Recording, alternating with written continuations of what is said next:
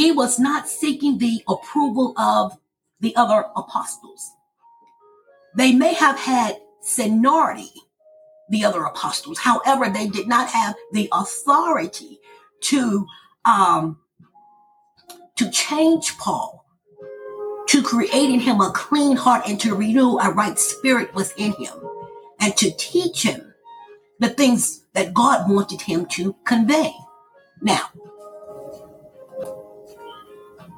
now here we have a young child. The Bible says he was but a child. And here God is about to reveal something to him.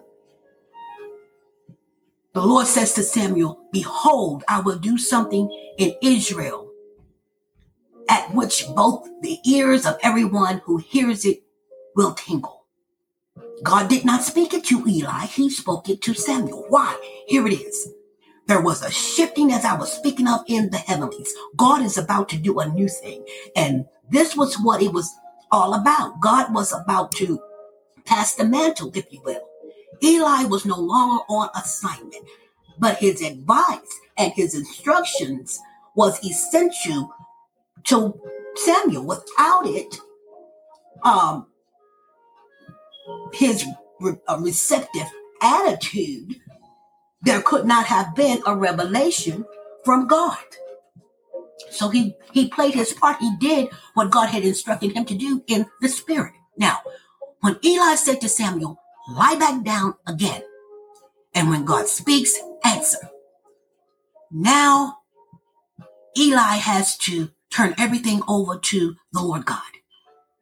He did what he was instructed in the spirit to do concerning Samuel and his call. Friends, some people have been put in position to uh, advance God's kingdom. But when you refuse to advise, consult, associate yourself with another other men and women servants of God, you are hindering kingdom building. Why? Because your assignment is always connected to someone else. Now, guys, stay with me. I want to tell you something that's crucial. It is going to shine a light even more so on this episode. Okay? I want to talk to you about the connection between Eli and Samuel. Okay, guys? Now, here it is. Let me go here first. Let me go here. I'm going to try to make this as plain as I can. The Bible says, Then the Lord said to Samuel, Behold, I will do something in Israel at which both the ears of everyone who hears it will tingle. In that day I will perform against Eli all that I have spoken concerning his house from the beginning to the end. That includes everybody, everybody in his family, okay? For I have told him that I will judge his house forever for the iniquity which he knows. Eli knows about this because his sons made themselves vile and he did not restrain them. And therefore I have sworn to the house of Eli, God has made a decree against the house of Eli that the iniquity of Eli's house shall, listen to this, shall not be atoned for by sacrifice or offering. What a heavy burden for a kid to carry. This is what God had envisioned for young Samuel. This was his assignment, and he was to convey that to Eli. Now, what was what did his sons do? What was so what, what grieved God so much that he would hand down such a judgment on his entire family? Okay? The Bible says that the sons of Eli were great, well, guilty of sexual immorality with women who gathered at the entrance of the tabernacle. They were men of greed and lust. They used their authority as priests to exalt themselves and to extort from the people. And they took their portion of the sacrifices when all the people went up to the to the um, tabernacle every year to offer sin sacrifices. Eli, the priest, made um, on their behalf, offered up sacrifices for the people. And the Bible says that, and whatever was left, of course, belongs to the priests in the house of Eli. But the Bible says that before that they took their portion and half of what was for everybody else before giving a portion to God. Okay, are you with me? And the Bible goes on to say that Eli knew of this. He says, Why do you do such things to his sons? This is 1 Samuel 2 and 23. He says, For I hear of your evil dealings from all the people. He knew, but he just could not restrain them. Okay? He says, No, my sons, for it is not a good report that I hear. You make the Lord's people to uh, transgress. And here, watch this. He says, if one man sins against another, God will judge him. But if a man sins against the Lord, who will intercede for him? And the answer is no one. Because the Lord God had already made a decree and he uh, shared it with uh, young Samuel that, and I'm going to go back again and read it to you again, that his house will not be atoned for by sacrifice or by offering. Now, that was what God was preparing young Samuel to go back and to convey to Eli the priest that what he had declared and decreed some time ago that he was going to undoubtedly do just what he said he was going to do. And that, guys, is how Samuel's assignment was connected to Eli. Eli was a priest. And um, he was to keep everybody else in check spiritually and morally, but he could not or he did not restrain his own sons. Okay? Now, God, this is what I want you to take away from this episode. Preachers, apostles, evangelists, Bible teachers, as I've said before, are not the only ones God speaks to, friends. They are not the only ones who are on assignment. Fathers, you have an obligation to your children not only to feed and clothe them, but to train them up. The Bible says to train them up in the way that they should go. You are to love your wives as Christ has loved the church. The Bible says to us, if a man does not work, he shouldn't eat. And when, when, when, when he takes a wife, when he takes a wife, he is responsible for their conduct and the conduct of those that in his house, his house, or whoever God has attached you to, okay? Let's just go there and say that. You are on a mission to protect that which God has given you. Okay? It doesn't have to be on a major scale. You don't have to be uh, um, responsible for a nation of people. But if you can just be responsible for those that God has put in your life. And as I said before, our assignments take many uh, uh, portals of change.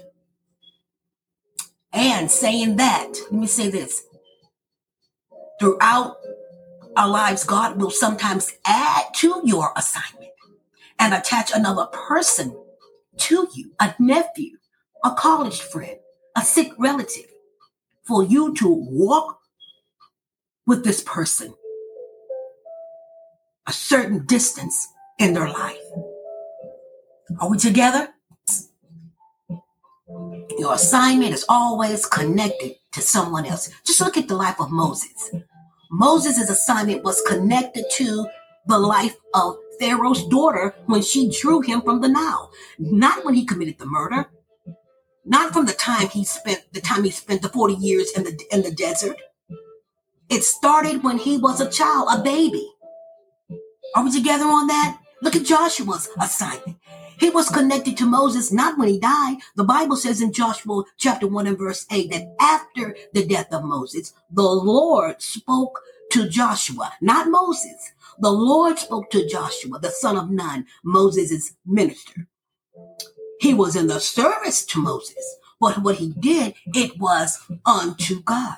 His assignment started when he and Aaron met Moses in the desert. Joshua, uh, Joshua chapter 1 and verse 8, these were Joshua's uh, instructions. But his assignment was connected to Moses when he and Aaron met him out in the desert. And Joseph, Joseph's assignment was connected to his brothers, not to the pit or the palace or to Potiphar's wife, but it was connected to his brothers when they were very young. Now, friends, look at the people God put into position to link their assignments to.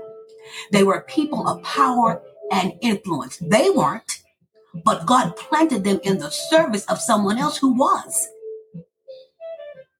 Are we together on that? They were in their service, but what they did was unto God. It's like a puzzle. Everything God does, He does it so well. And everything comes together. It's for the glory of God, but we benefit as well. Are we together on that? God spoke. And at times he had to speak more than once. But we have to listen and be ready to move promptly towards our assignment. When God speaks, listen. Many times, the Lord's instructions don't come all at once. But you have to be intentional when you're in God's service. You have been put in position to advance the work of God. Okay? Are we? And guys, no assignment is too small. We are responsible to God. And when God speaks, we have to obey what we hear in the spirit and be very sure, friends, of what you hear.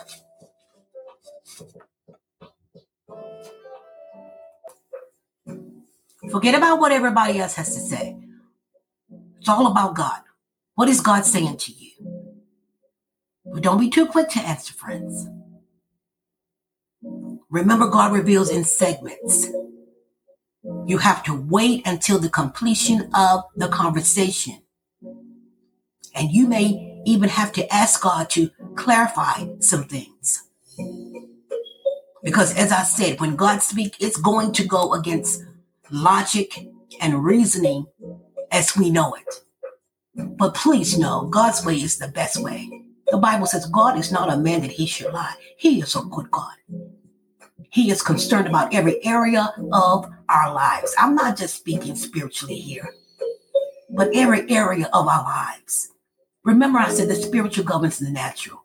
Our jobs, our careers, our families, our children, everything that we have, God allow us to have it. And He expects us to be, um, to take care, to, to cherish that and to take care of that and to honor that. When you do that, you are doing it as unto the Lord. It's yours. As I said, but what we do, it is unto the Lord God. Are you hearing me? Okay, guys. Now, I want to do a quick recap here as well and see if we can pull some things up out of this episode. Stay with me. Okay, so these are just a couple of keys I want to leave with you. Okay, here we go. You've learned that God's blessings and his provisions are not always um, going to come through our finances or they're not always going to be materialistic. But our families, our homes, your children are blessings And you are to protect what God has entrusted you with. Okay? The second thing is this you learn that we are not to live out our lives selfishly and alone. And when prompted in the spirit as you're praying or through scripture as you're as you're reading your Bible, um, to be a blessing through helping in whatever way you can, then you should. And just search the scriptures and whatever that inkling that you you get, that vision, that dream, you don't have to know the whole Bible, friends. You don't have to know a lot of scriptures. The word of the Lord says, search the scriptures for the hidden things. What hidden things are there? Wisdom, knowledge. So if you see something, you hear something, even if it's not in your family, could be a coworker, it could be an in-law, a niece or nephew. It could be a small thing. Okay? Then go to go to God in prayer and ask him, is this person connected to me? Is this part of my destiny, if you will? Okay, guys? Now, that third thing is this. Listen, friends, if you experience a shifting, which is nothing but change, a change in your life, your lifestyle, your family, your job, don't be so quick to ignore that. You know, guys, sometimes we will not move out of the house until the house burned down. Seriously, you won't change jobs. You won't come up out of that toxic relationship. And sh- change is not easy. I know that. But sometimes God has to cause a little turbulence in our lives to get our attention, to let us know that, hey, I got more for you than that. You are so good at your job. Why don't you have your own business? You make one step, God will make two. Try it and see. What have you got to lose, right? Huh? You've been in this relationship, it's a little stagnant. It happens. Pray and ask God, where do I go from here? But don't just do nothing. Okay? Be aware of the shifting, the changes that take place. And then you go to God and ask God, is this a part of my assignment? This person is attached to me. These children are attached to me. I've been on this job for 20 plus years. Is this all there is? What should I do? When you find those questions coming up in your spirit, man. Okay, guys? Okay. And that's all I have for you guys. I hope it has been enlightening. And I hope that you will consider to subscribe, the very least share it, guys. It could mean something to somebody. I hope that it is inspiring. I thank you so much for giving me some of your time on today. I'm Genia Brown, and you have been listening to Christian Education and Mentoring. Blessings.